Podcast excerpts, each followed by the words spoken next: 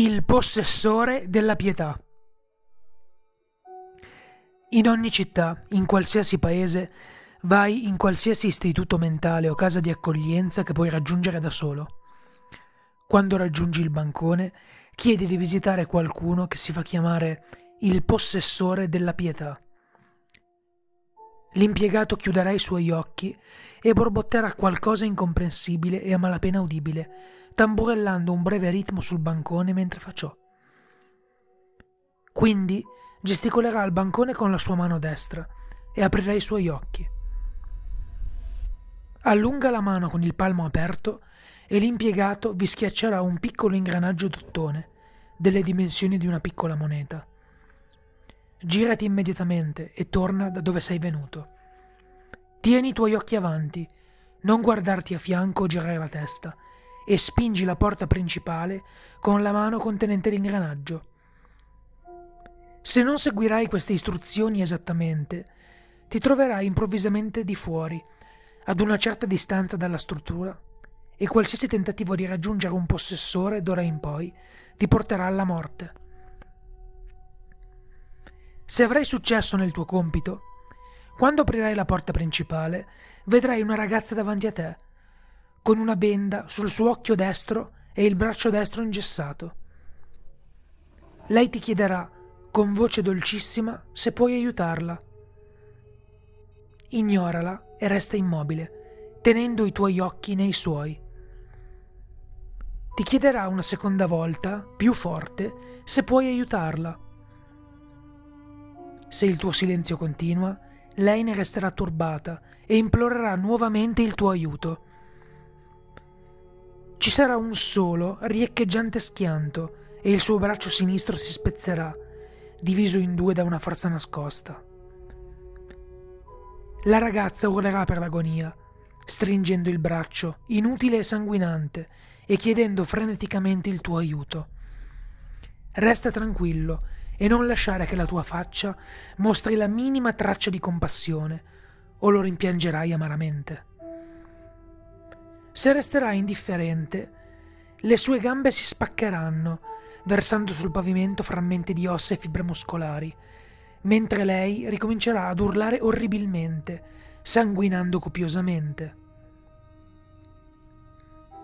Lentamente barcollerà in avanti, anche se non dovrebbe essere in grado nemmeno di stare in piedi, e chiamerà nuovamente come fece prima. Non muoverti e non parlare. Non mostrare alcuna emozione.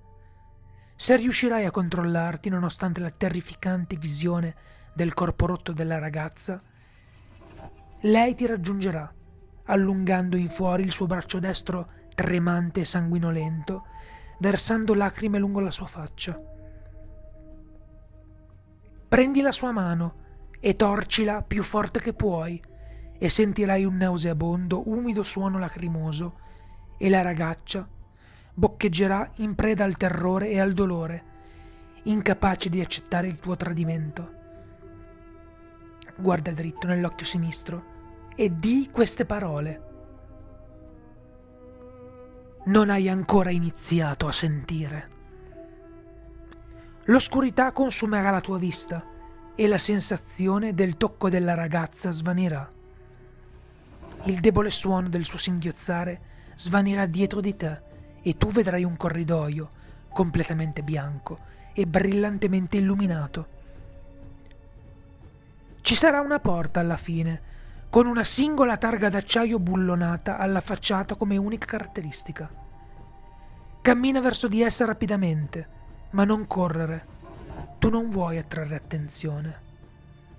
Molto presto raggiungerai la porta e tutte le luci, eccetto quella esattamente sopra di te, si frantumeranno in una doccia di scintille. Leggi le parole incise sulla targa e ricordale, ti serviranno per scappare.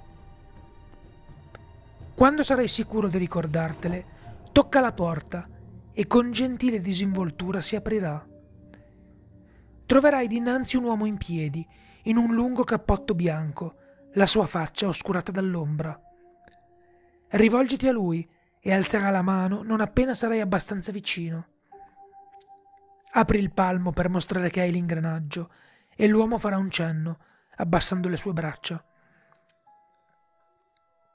Dii questo, e solo questo. Quando sono diventati il primo? L'uomo riderà e ti racconterà una storia di incredibili atrocità, raccontando per te la storia dei primi oggetti e la distruzione che hanno portato nel remoto mondo che li ha contenuti. La stessa conoscenza è un anatema per la nostra stessa realtà e potrebbe facilmente lacerare la tua mente a brandelli se tu dovessi fallire nel comprenderla. Alla fine del racconto, l'uomo protenderà il suo braccio sinistro, la sua carne crivellata con simboli arcani, parole sconosciute e altri tagli. Intorno al polso ci sarà un orologio estremamente vecchio e non più funzionante.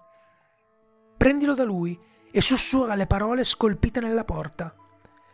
Se la tua memoria è perfetta, ti troverai davanti al bancone principale dell'istituto mentale che hai usato per questo viaggio. Se non lo è, avrai il privilegio di testimoniare di prima mano del potere dei primi oggetti finché la tua anima esisterà. Se sarai sopravvissuto, potresti uscire dalla struttura senza effetti nocivi durevoli. L'orologio è tuo da mantenere. Indossalo e sarai sempre in orario. Il tuo treno non sarà mai in ritardo, il tuo volo non sarà mai ritardato, nessuna circostanza terrena ti tratterrà dai tuoi appuntamenti. Premi l'ingranaggio di ottone al centro dell'orologio e non invecchierai mai, né il tuo corpo mostrerà la tua età. Ma stai in guardia. Finché l'orologio tornerà il tuo polso, la tua percezione del tempo inizierà a rallentare. I secondi cresceranno in minuti e le ore in giorni, e se l'ingranaggio sarà mai rimosso, la tua vera età ti ritornerà dieci volte maggiore.